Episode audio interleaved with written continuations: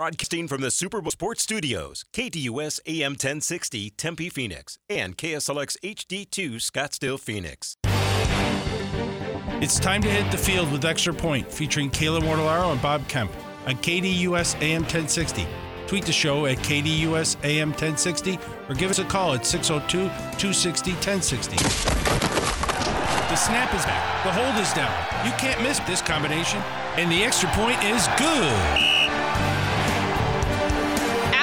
two of Extra Point right here on KDUS AM 1060. As always, follow along with us online at KDUS1060.com and with the KDUS 1060 app powered by Superbook Sports. Welcome in. It is Monday. It is October 2nd. Bob Kemp, Kayla Mortellaro with you up until noon today. Before we get into some Major League Baseball discussion, playoffs are set. Let's reset the scene with today's poll questions and we'll get things started with the Arizona Cardinals. They did play competitively, but fell to the 49ers 35 to 16 yesterday. The question here at KDUS1060.com through four games Are you convinced with the Cardinals, Jonathan Gannon, and his coaching staff? Yes remains out in front here. 85% of the vote, no trailing at 15%. I might beg to differ a little bit competitively. No point of that game yesterday, I think the Cardinals were going to win ever. Not one for not for one second. On Twitter at KDUS AM 1060, does the Diamondbacks' four game losing streak to end the regular season mean anything in this week's wild card series at Milwaukee? Yes, out in front at 66.7% of the vote, no trailing at 33.3%. I think we've seen in the past that what happens at the end of the regular season, uh, whether a team's hot or cold, really doesn't mean much of anything once the postseason starts, and the Diamondbacks are certainly hoping that's the case.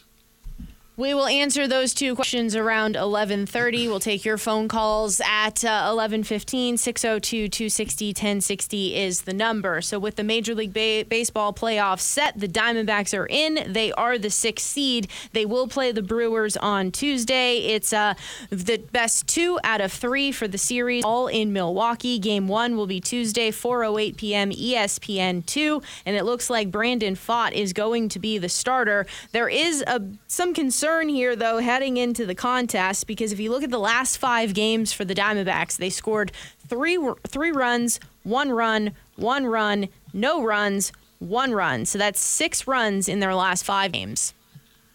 Yeah, and this I think goes all the way back to mid June. I mean, they have not been nearly as consistent offensively. You know, their offensive uh, you know, numbers are down since the middle of June, and you know that hot start start that they got off to I don't think it was necessarily them being found out. You know, the running game was had a lot to do with uh, what they were doing in the first part of the season, but I don't think it was Diamondback specific that that uh, you know got shut down more. I think that that uh, you know baseball in general, managers. You know, there's some smart managers out there. There's some smart organizations out there.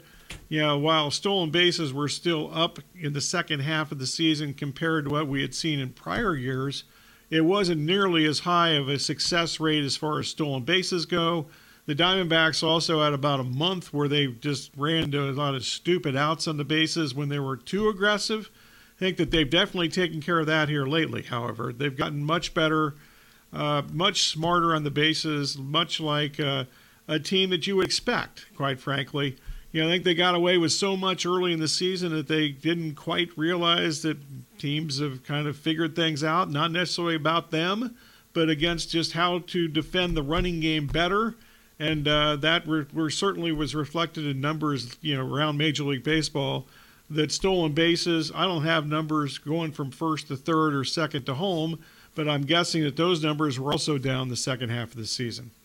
A look at the playoffs, and we'll start with the National League here. The Cubs went four and seven to finish the season. They ended up missing the playoffs. So we have the one seed with the Braves, the two seed with the Dodgers, the three seed with the Brewers, the four seed is the Phillies, the five seed ended up being the Marlins, and the six seed here being the Arizona Diamondbacks. Uh, we do know one of the other matchups here Tuesday between the Marlins and the Phillies. It's going to be Jesus Luzardo versus Zack Wheeler that whole series just seems to be a mismatch. Once again, it's a short series and anything can happen, but it uh, I cannot make much of a case for the Marlins win that series. In fact, I can't make any case for them winning other than it's just kind of a short series and some things go in their favor luck wise, but I think there'd have to be a whole lot going on their uh, side luck wise.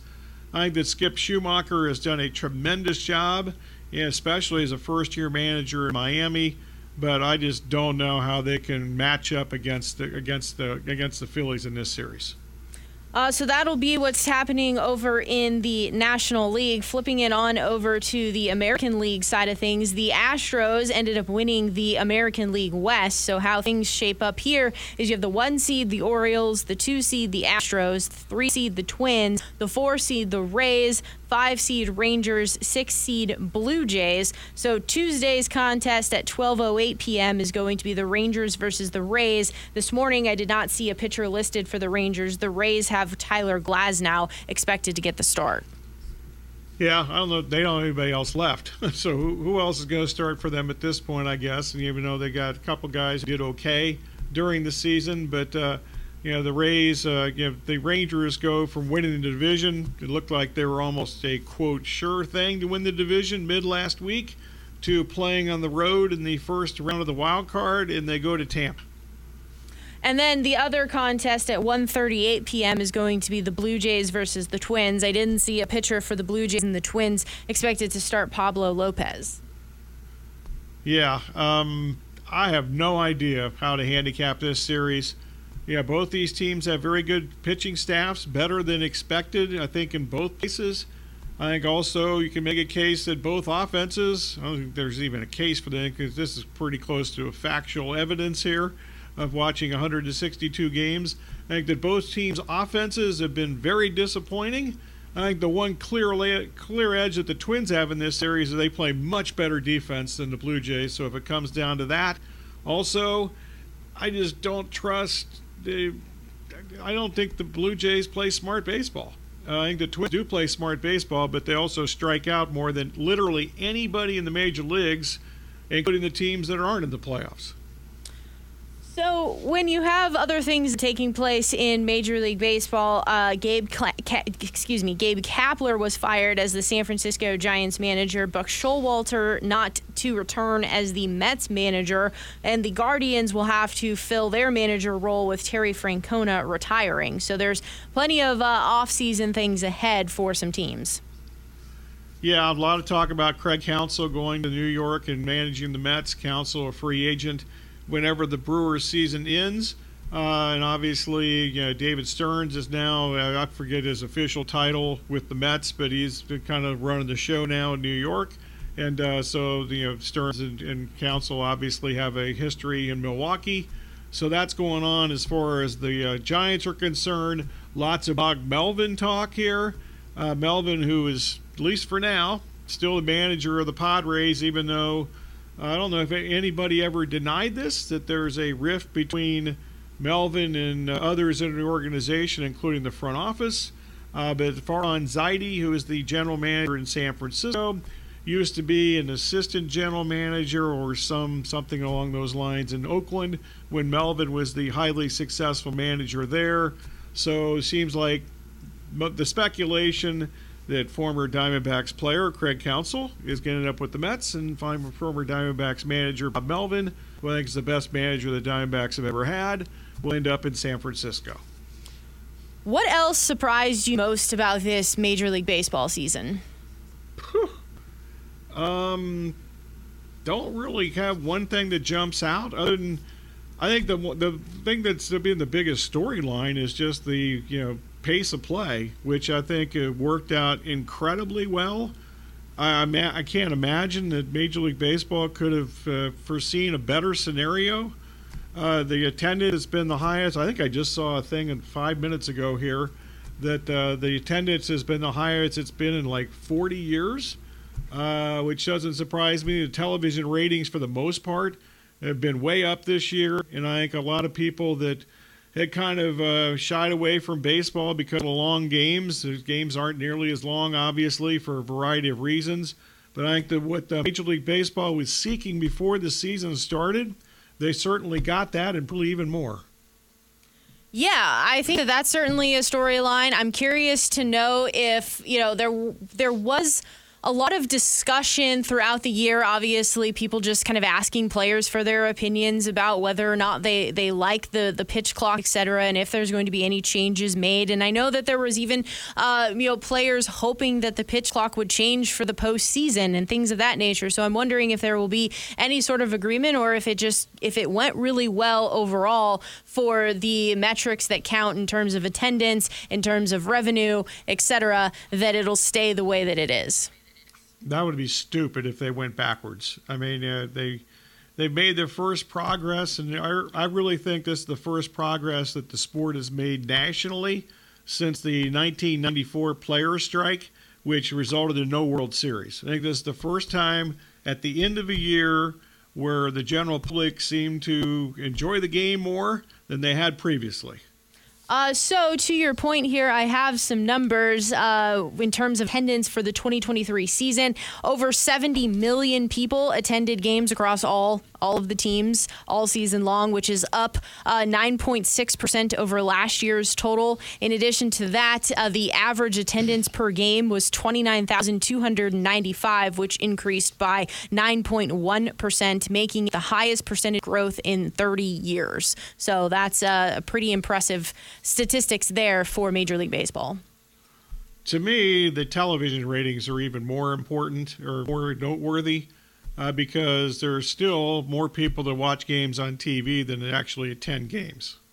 Definitely. And I believe that uh, MLB.TV increased 14% over 2022. Also, looks like uh, streaming records hit with 12.7 billion minutes consumed, which is a boost of 9%. Uh, I'm curious to see what some of the more traditional, uh, you know, your Sunday night baseballs, et cetera. And then obviously the most important question moving forward for TV numbers is what's going to happen for several teams, including the Diamondbacks, moving forward uh, for what they're going to do with regional networks.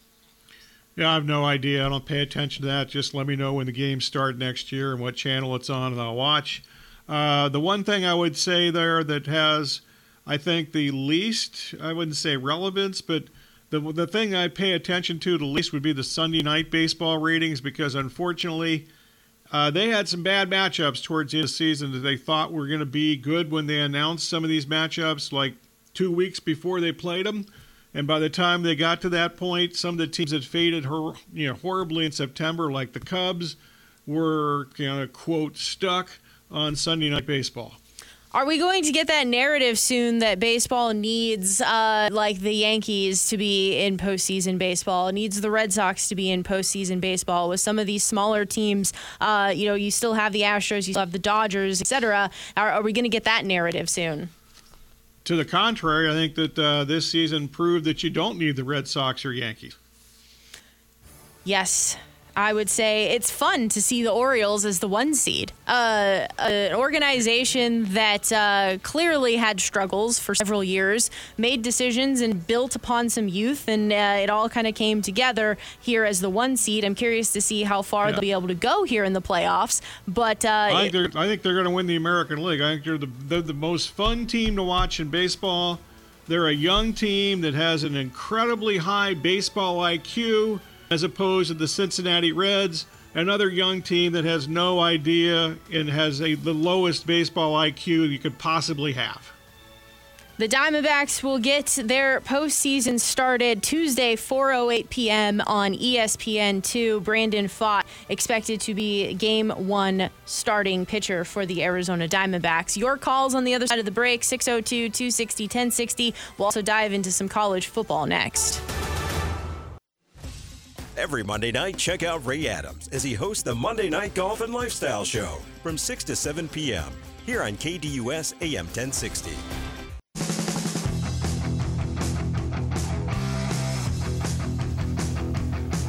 1121 here on KDUS AM 1060. It is Monday. It is October 2nd. Bob Kemp, Kayla Mortellaro with you as we react to the weekend that was. Uh, we'll get started here with college football. If you'd like to chime in, you certainly can. 602 260 1060 is the number. We'll take calls in this segment.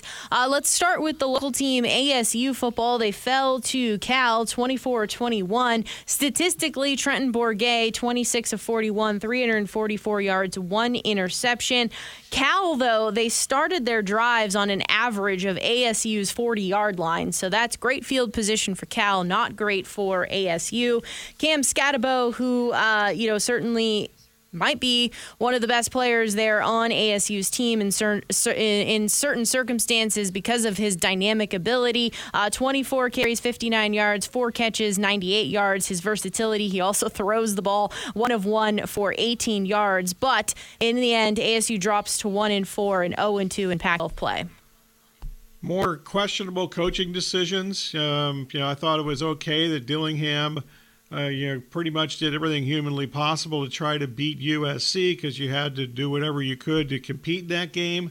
Cal's not good on offense, and they gambled. They they went for it on you know fourth and one from their own 30, didn't make it.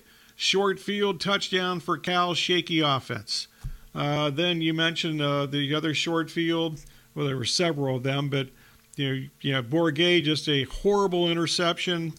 I know he threw for 10 million yards, but he had no touchdowns and threw some really bad passes when the game was on the line, including the interception deep in ASU territory that gave Cal another short field and another touchdown. They only had 24 points. ASU just handed them 14 points, basically.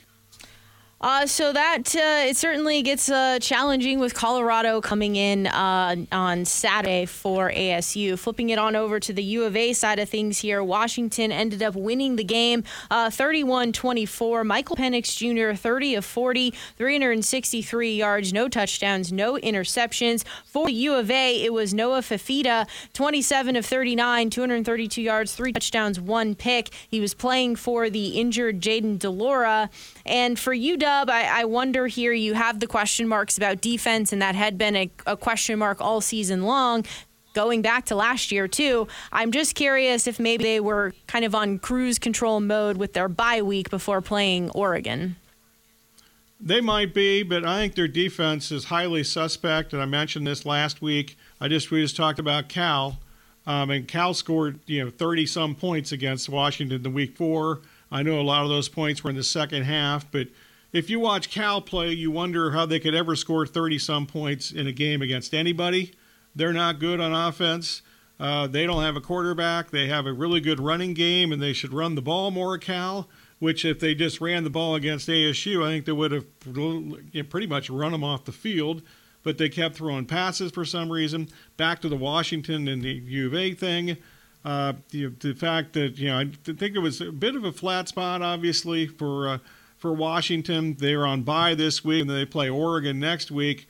But uh, the fact that the U of A hung in there, I don't think there's a quarterback controversy, even though I can make a case that uh, you know, Fifita is better than actually Jayden de Laura, but there's probably nobody in Arizona that thinks less of Jayden de Laura as a quarterback than I do. Friday night, we'll go back to Friday night in the Pac-12. Oregon State with a win over Utah, 21 to seven. Utah once again didn't have Cam Rising. Uh, quarterback Bryson Barnes, he came into the contest late in the game. He ended up being taken to the hospital, but he was released, traveled home with the team. So that is great news for Bryson Barnes there. Uh, DJU, he was 14 of 25, 204 yards, one touchdown, one interception. Damien Martinez, 16 carries, 65 yards, one touchdown down. Utah four and one, one and one in conference play. Oregon State four and one, one and one in conference play. So all you suckers who didn't listen to me last week and just get off these Utah games, you deserve to lose if you actually bet on them at this point. Uh, yeah, Rising still out. Their best linebacker still out. Their best tight end still out. A couple of their defensive linemen still out. And in fact, they mentioned during the Fox broadcast on Friday night that Cam Rising may not be back until mid October. We were told that he might play the first game of the season. We've been pretty much, uh, there's been hints that he would be playing that particular week, and we're sitting here on October the 2nd, and he's yet to play the game. Uh, Georgia, they survived over Auburn. Uh, 27 to 20, and it's the Brock Bowers show. Eight catches, 157 yards, and one touchdown. Yeah, I think he's actually the best player in college football, which usually uh, it used to be uh, the best player in college football won the Heisman Trophy, or at least was a contender. I don't even have him hear his name mentioned, uh, but yeah, he's tremendous. He's great. However, I think that Georgia has to be really concerned about its defense at this point, especially heading into a Kentucky game this week, which can run the ball and has a really good offensive line. And Georgia, against a really not good offense from uh, Auburn, gave up 200 plus yards rushing just last week. This last you know Saturday, tomorrow, you know, two days ago, they allowed over 200 yards rushing to Auburn who couldn't do anything the week before against Texas A&M's defense, which isn't bad, but still, you know, Georgia's going to have to figure out how to stop the run within a week, or they're going to lose this week at home to Kentucky. Uh, then you have USC surviving Colorado come back 48 41. Caleb Williams 30 of 40, 403 yards, six touchdowns, one interception. But once again, uh, USC's defense is a problem. Colorado ended up going 9 of 18 on third down, and they amassed 564 yards of total offense. Yeah, once again, this kind of reminds me of the Cardinals game a little bit. If anybody actually thought that Colorado was going to win, you know, they're smoking something, and people smoke a lot in Colorado, I'm told, and it seems to be legal. So whatever, maybe that's that was part of the deal there. Colorado was never going to win this game, uh, but USC's defense, what I've seen the last weeks against ASU and this game against Colorado. I don't care how good Caleb Williams is. I've seen enough of USC's defense for the last two years that they are not, to me, legitimate national championship contenders. Ole Miss beat LSU 55 to 49. Jayden Daniels was good, 27 of 36, 414 yards, four touchdowns. He also carried the ball 15 times, 99 yards, punched it in on the ground as well. Jackson Dart, 26 of 39, 389 yards, four touchdowns. And then we talked about where'd the Ole Miss run game go? Well, it came back with Quinshon Judkins, 33 carries, 177 yards, and a touchdown. Yeah, the first time he's really been healthy this season, and uh, the run game suddenly returns. Uh, so they had 21 explosive plays, though, and many of them were running plays. 21 is an insane amount. That's like good for a month for most teams, uh, but they did it in one game. LSU's defense, once again, uh, I don't think there's any big secret here, not of championship caliber. Uh, we talked about how their secondary not good. And uh, Brian Kelly was complaining after the previous game and the, the, you know the close win against Arkansas that their defense is always chasing, uh, and uh, that was not a compliment about his defensive backs. And they were terrible the other night, and LSU can eliminate them officially. I think, well, I guess not officially, but they're not going to be able to have two losses, even if they win the SEC at this point it seems highly unlikely that a two loss SEC champion would be in the college football playoff. So they got a big time uphill climb to go here for, uh, for LSU to get back in the picture. Notre Dame and Duke. Notre Dame 21, Duke 14. What a drive by Sam Hartman there with 2.35 to play, including the 17 yard run on fourth and 16 to keep the drive yeah. going. Uh, man, that was something. Sad to see Riley Leonard, though, suffer a high ankle sprain at the end of the game. He is expected to miss multiple weeks now, according to Pete Thamel, but Notre Dame uh, surviving at Duke. Yeah, he's lucky if it's only high ankle sprain. So, uh, yeah, amazing run for Hartman, who's not exactly the most fleet of foot person of all time. That kind of that play reminded me actually last night's play of Mahomes rushing for the first down to end the game. Kind of reminded me. I thought back to Hartman. Uh, you know, Mahomes can run, Hartman can't. But the fact that uh, both teams were in man coverage, long distance on the uh, you know, third or fourth down play, depending on which game you're talking about here. Uh, I think that uh, certainly the scheme played something to do with the, those two quarterbacks running for key first downs. But uh, I also thought you know, Hartman, the class that he showed after that game, waiting around, because he obviously is very good friends with Riley Leonard from Hartman's days in the ACC when he was at Wake Forest.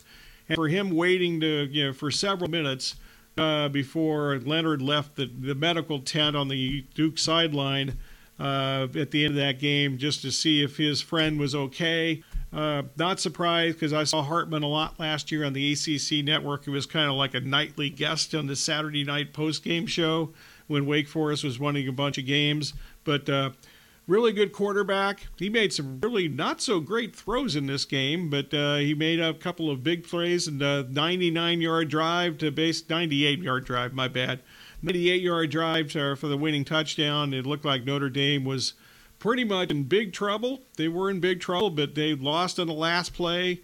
Obviously, the week before against Ohio State, then they won the last drive of the game. The week later, I was pretty impressed how they bounced back. And I personally don't think they're going to have a whole lot of trouble this week at Louisville because I've seen Louisville like two or three games now, and I know they're undefeated. But I don't think that Louisville is anything more than a barely above average team.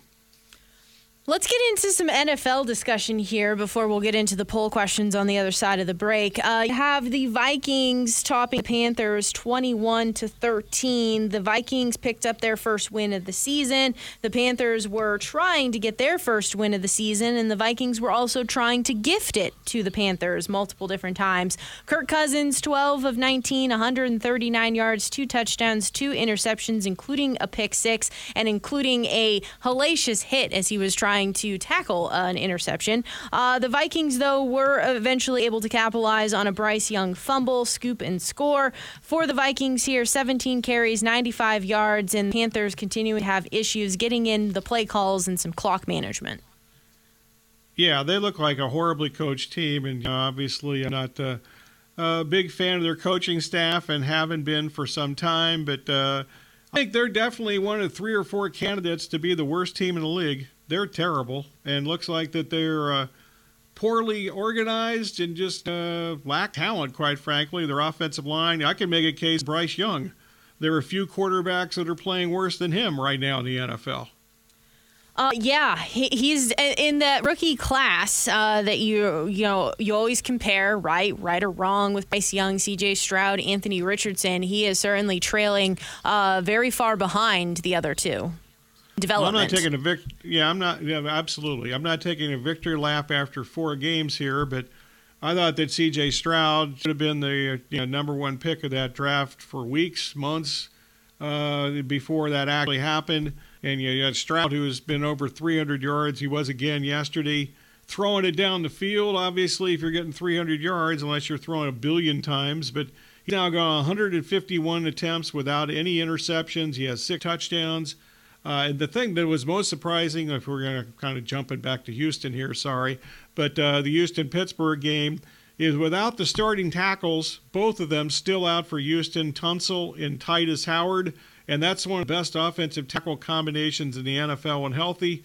Neither of those guys played again, and Stroud wasn't sacked by Pittsburgh.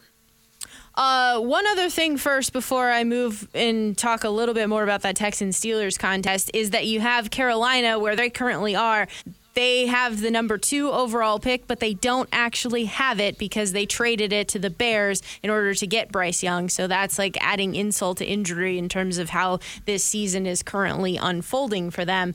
In the Texans uh, and the Steelers win for the Texans 30 to 6. Mike Garafolo reporting Kenny Pickett's knee injury will be uh, brief as he avoided an ACL tear. Prior to exiting, 15 of 23, 114 yards, one interception. You touched on CJ CJ Stroud's 306 yards, two touchdowns. Most importantly, no sacks against a defense that can get to the quarterback. They struggle against the run, and Dameon Pierce ended up being able to take advantage of it with 24 carries, 81 yards. The Texans amassed 451 total yards, and the Steelers just 225 total yards. And Dameon Pierce had been so bad the first three weeks of the season that some fantasy owners had actually dropped him. Uh, but he was okay yesterday the Steelers have more issues than just Kenny Pickett, who I would think, um, going back to my, I wavered back and forth with him. Uh, he was okay by the end of last season and then thought he might be okay this year. Didn't buy into that preseason crap when he was going against all the garbage defenses in the league and backup players who are now unemployed in the NFL playing in the preseason. But he's been bad. Uh, you know, I don't care who the player caller is, it doesn't matter if you have a quarterback before he got hurt, he threw possibly the worst interception I've seen this year in the NFL, throwing into triple coverage, a play that had zero chance. Also, another team that had the starting left tackle go down with an injury yesterday, Dan Moore. I can't imagine he's playing anytime soon. And Pat Freiermuth also left because of an injury, and he's, I think, their most reliable receiver.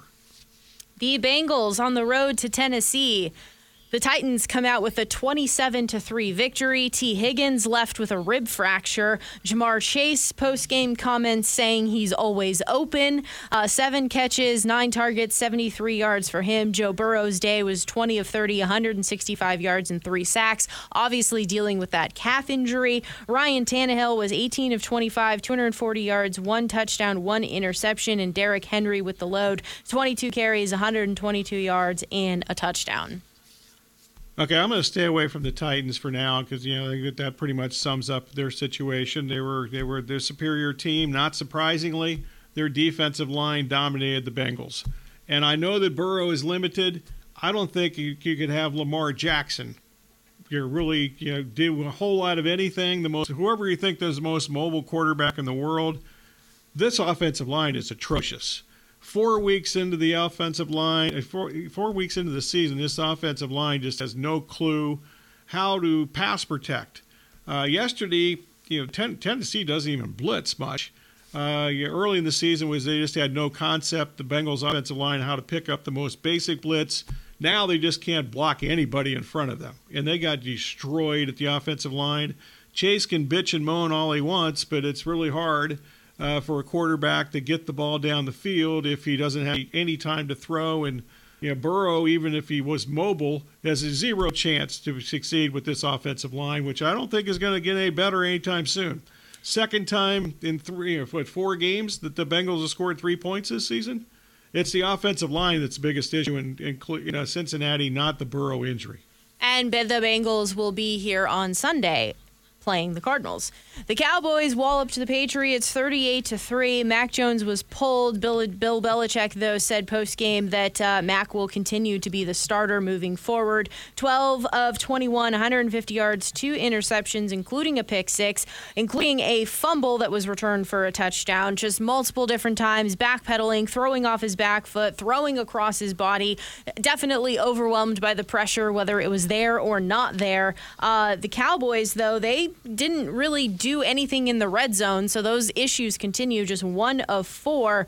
Um, this situation for the Patriots isn't going to get better anytime soon with Mac Jones at the quarterback position.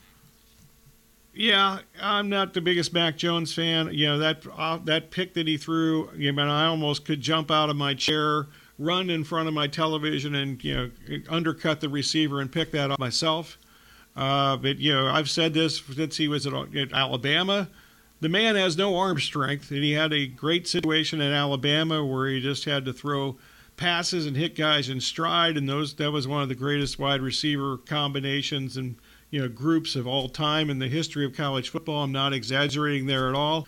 He's not good. The thing that's most surprising me about the New England offense is that they look like they're just as unorganized this year, and I mean unorganized they don't know what the hell they're doing with Bill O'Brien as the offensive coordinator. It seems to be no different to me. None.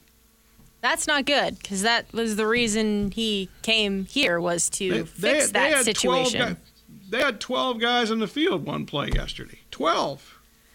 The Chargers 24 17 over the Raiders. The Chargers tried to lose this game. Justin Herbert, 13 of 24, 167 yards, one touchdown, one interception, and obviously going to monitor him with his finger injury on his non throwing hand uh, that he suffered trying to make a tackle on his interception. Aidan O'Connell got the start for the uh, for Jimmy Garoppolo, who was in concussion protocol, 24 of 39, 238 yards, one interception, and that pick ended up being what sealed the game game uh, as it was an interception in the end zone.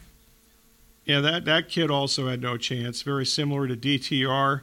Uh, game moving way too fast for him. You know, six sacks. You know, for uh, uh, the Khalil Mack. The guy that, yeah, it's him, Khalil Mack. The dude who used, was drafted by the Raiders uh, several years ago and ended up in Chicago and now in Los Angeles. And quite frankly, Mack has been somewhat of a disappointment since he's been traded to Chargers, but not yesterday. So, uh, you know, the Raiders, another candidate uh, to be uh, amongst the worst teams in the league. And uh, they had, uh, you know, they're, they're just, they're bad. And the thing that's most surprising to me about the Raiders is with the same basic offensive line, which was surprisingly good last season, they've been atrocious so far this season. And, uh, doesn't matter if it's O'Connell or you know Garoppolo, who's already had one concussion this year, and actually had to remember that first game of the season. He actually went to the tent to get chucked out for a concussion. So that's two of the three games he's played so far this season where there's been at least some point of the game where they thought he had a concussion. And the Buccaneers dominating the Saints 26 to 9. If Carr was injured, should he have been playing? He was 23 of 37 for 127 yards. I don't think I've ever seen a stat line like that. Alvin Kamara, I don't think I've ever seen a stat line like this with 13 catches for 33 yards. Um, there's a lot of playmakers, though, on this offense. So, wondering if it's a combination of Carr, the injury. I'm wondering if it's the offensive coordinator, Pete Carmichael. But with the NFC South being kind of there for the Saints, this has to be disappointing. Well, you left out the most important thing. Sorry, but you know, their offensive line is atrocious. Uh, once again, with a lot of the same guys they had before. Last year, the excuse was a lot of those guys were injured. They're mostly healthy this year. They are really bad. It doesn't matter who the quarterback is, doesn't matter who the wide receivers are, doesn't matter who the running back is. They're really bad in the offensive line. Their defense can only do so much. And uh, rarely have I felt more dumb about a team in the NFL five weeks into the season than I do the Saints this year because I thought they were almost a lock. And I hate that term uh, to win the uh, win the division because the division's terrible and they seem to have a very easy schedule. They're bad, and uh, I don't think they're going to get any better. And uh, Tampa Bay kicked basically kicked their ass yesterday and Tampa beat him in every area, and Mike Evans didn't even play like the last three quarters because of a hamstring injury.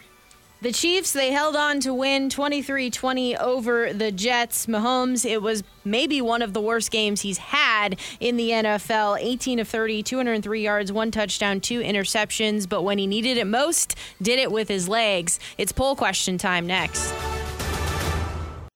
HD Radio is here for KDUS AM 1060. Check out your favorite shows and games on 100.7 KSLX HD2.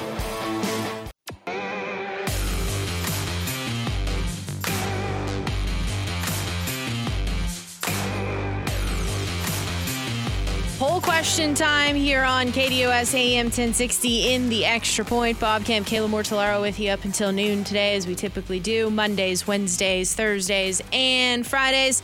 Let's not waste any more time. The Arizona Cardinals, they're one and three on the season. Through the first four games, the KDUS1060.com poll question Are you convinced with the Cardinals, Jonathan Gannon, and his coaching staff? Yes or no? Uh, yes, uh, I think that they do a good job putting their players in the best position to you know, win or have a chance to win. Even though I don't ever think one second yesterday they had a chance to win, uh, they fell behind early, obviously against a vastly superior as far as talent and everything else goes San Francisco team. I know they got down to a three-point margin at one point. I think that was the Niners kind of going into neutral for a while. And when then they got out of neutral, they just basically dominated the rest of the game after that. But I do think that, uh, especially offensively, where they do have some players that are of NFL caliber, uh, I think that they've done a really good job putting those guys. And the play calling with Petzing has been, I think, excellent uh, for the majority of the season so far. And I don't think that's going to necessarily change uh, because he gets the ball in the right uh, get, gets the ball in the hands of the guys that can make some plays. Defensively, I don't really think there's much that the Cardinals can do against you know, decent offenses because they just have such a lack of talent. And uh, their defensive backfield situation, I don't know if they even have any players that can really cover particularly well. Uh, Jalen Thompson, really good against the run.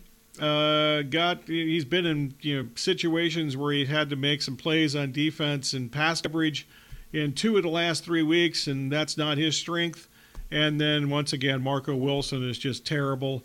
And I can't imagine there's many teams in the NFL where he would be a starting cornerback right now.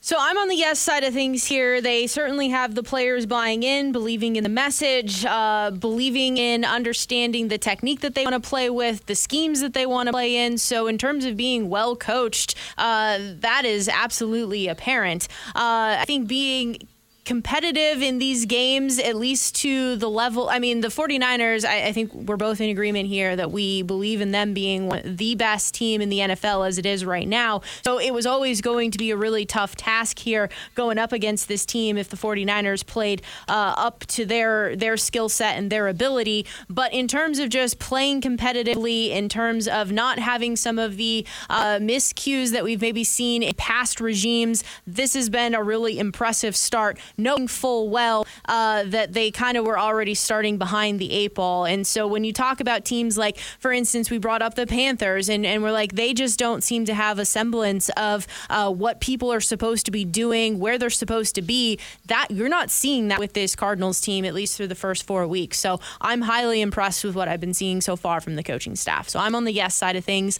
The masses are also on the yes side of things at 85% of the vote, no sitting at 15%. Let's toss this on over to Twitter at KDUS AM 1060. Does the Diamondbacks' four game losing streak to end the regular season mean anything in this week's wild card series at Milwaukee? Uh, I mean, obviously, it means you don't get to start Zach Gallen uh, to start the series, but you get him for game two. Brandon Pfaadt gets the start. I do think here everything resets. I mean, I'm concerned that the bats have been relatively quiet here for quite some time. I think I saw something that they're batting like close to 150 as a team for these last five games, so it hasn't been great offensive production. It's concerning, but mindset changes. You're in the postseason now. It's not trying to get to the postseason. You're here, so uh, just let it rip and have some fun in the playoffs. And so I, I think I'm going to say it, it, it's a little concerning based upon just evidence, but mindset changes, go have fun. Uh, so I'm going to say to answer the question, no. Yeah, I agree with you. I don't think that. Uh, I think there's plenty of evidence. Like the best case that I can think of, not even off the top of my head, thinking about this question and answer for you know a few hours now, is that the 1999 Yankees, who you know, ended up winning the World Series, they were awful to end the regular season in that particular year. This is after they had the unbelievable team in 1998, pretty much the exact same team the next year. That team was totally bored by the time they got to September the following year. And I remember all the doom and gloom. Oh, they, they, they look like that they've lost it and so forth. Well, they blew through the playoffs and won again in 1999.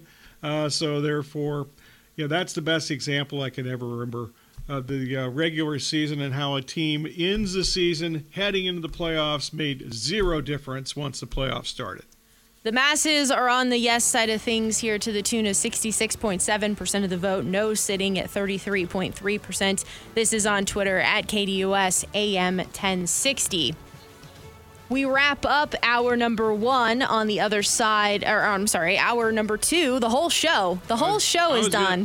Gonna, I was going to say, we got is there another hour? Well, you know what? There's been so much to talk to, uh, talk about that I still have I things on my notes. So you know, why not? Oh yeah. okay, um, well, I got tons of tons of notes here. I could go on forever, but that would be probably. Uh, something that the public would probably not want. but I will say this: I am getting hungry, so that kind of trumps yeah. you know hanging around for another hour as I need to get some lunch.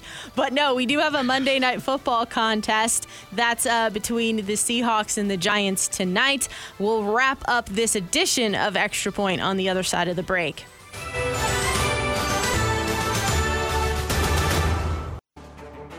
Need social information about KDUS AM 1060? Try KDUS1060.com, at KDUS AM 1060 on Twitter, and Facebook.com slash KDUS AM 1060.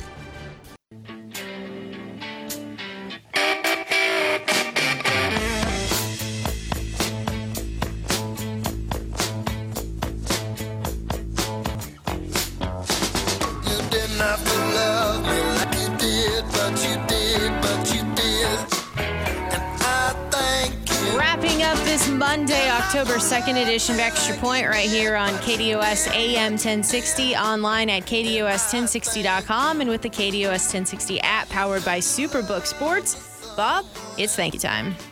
As always, we thank you for listening. Special thanks to the callers, emailers, tweeters, texters, whomever, and whatever else slipped through the cracks. Also, our guest today in uh, MLB wildcard round preview with Matt Schneider of CBSSports.com. On Tuesday, we have our weekly fantasy football update with John McKechnie of RotoWire.com. That'll be at 9:15. Sound today courtesy of. Oh, I just lost my window. Um, I got you. It's Fox. Fox. I knew Fox was first, and then my window just kind of vanished on me there. Fox, Sorry. Major League Baseball, KBME, Pac 12 Networks, and CBS. Yeah, it says that right here because I have my window back. So now I can say, as always, special thanks to Kayla, Corey, and Aaron. And Kayla's going to tell us what's coming up next. Up next from noon to 1 o'clock, it is Sports Map Radio Network, followed by the Doug Gottlieb Show from 1 to 3, the Rich Eisen Show from 3 to 5, the Sports 2 with Dave Rooster Beerstein from 5 to 6, Monday Night Golf with Ray Adams from 6 to 7, and James Out West from 7 to 8 tonight. The Seahawks minus one and a half, Giants plus one and a half, over under sitting at 47 and a half. Saquon Barkley doubtful for tonight. Andrew Thomas, left tackle, already ruled out. Ben Bredeson likely back, so that at least helps the left side of the line a little bit. Uh, so this, this, I think the Giants aren't good, right? I know they made the playoffs last year, but I, I think they might not be good. I think you have a point, and also a big Geno Smith revenge game. Uh, not in the same team, but in the same stadium in the swamps of Jersey. Also, Jamal Adams uh, revenge game, not with the same against the same team, but the same built, you know, same stadium in New Jersey. Uh, so there's that. Still not really sure about the you know health of the Seahawks, but you mentioned uh, the problems that the Giants have. I'm on the Seahawks a little bit here, not a lot. I do have an investment, and also uh, the football pool I'm in every week. This is one of our this is our, our final selection of the week, and if we win this game tonight, we'll have had another pretty good week to start the season. So I'm on the Seattle side here, but uh, not one of those uh, you know break the bank type of games. Well, you mentioned uh, not sure what the health is for the Seahawks. Looking at the injury report, I mean, it was overwhelming. I think it was like the whole team was right. on the injury report. I know Pete Carroll kind of does well, that, but that, that's correct. you can't ever believe anything Pete Carroll says about injuries. You know, he's gone to the uh, Kyle Whittingham school of, uh, you know, don't believe anything he says about injuries, except it's the other way around because, you know, Carroll's been doing this forever. The other thing of note here, and we'll just quickly get into it Trailblazers sent Jrue Holiday to the Boston Celtics for Malcolm Brogdon, Robert Williams, and two first round picks. The Celtics are certainly all in now on trying to get, win a title. Holiday at 33 years old. Celtics plus 380, Bucks 380, Suns plus 550 were the odds that I saw on the FanDuel Sportsbook app this morning. Thanks as always for listening. The Sports Zone with Bob Kemp with you tomorrow at 9 a.m.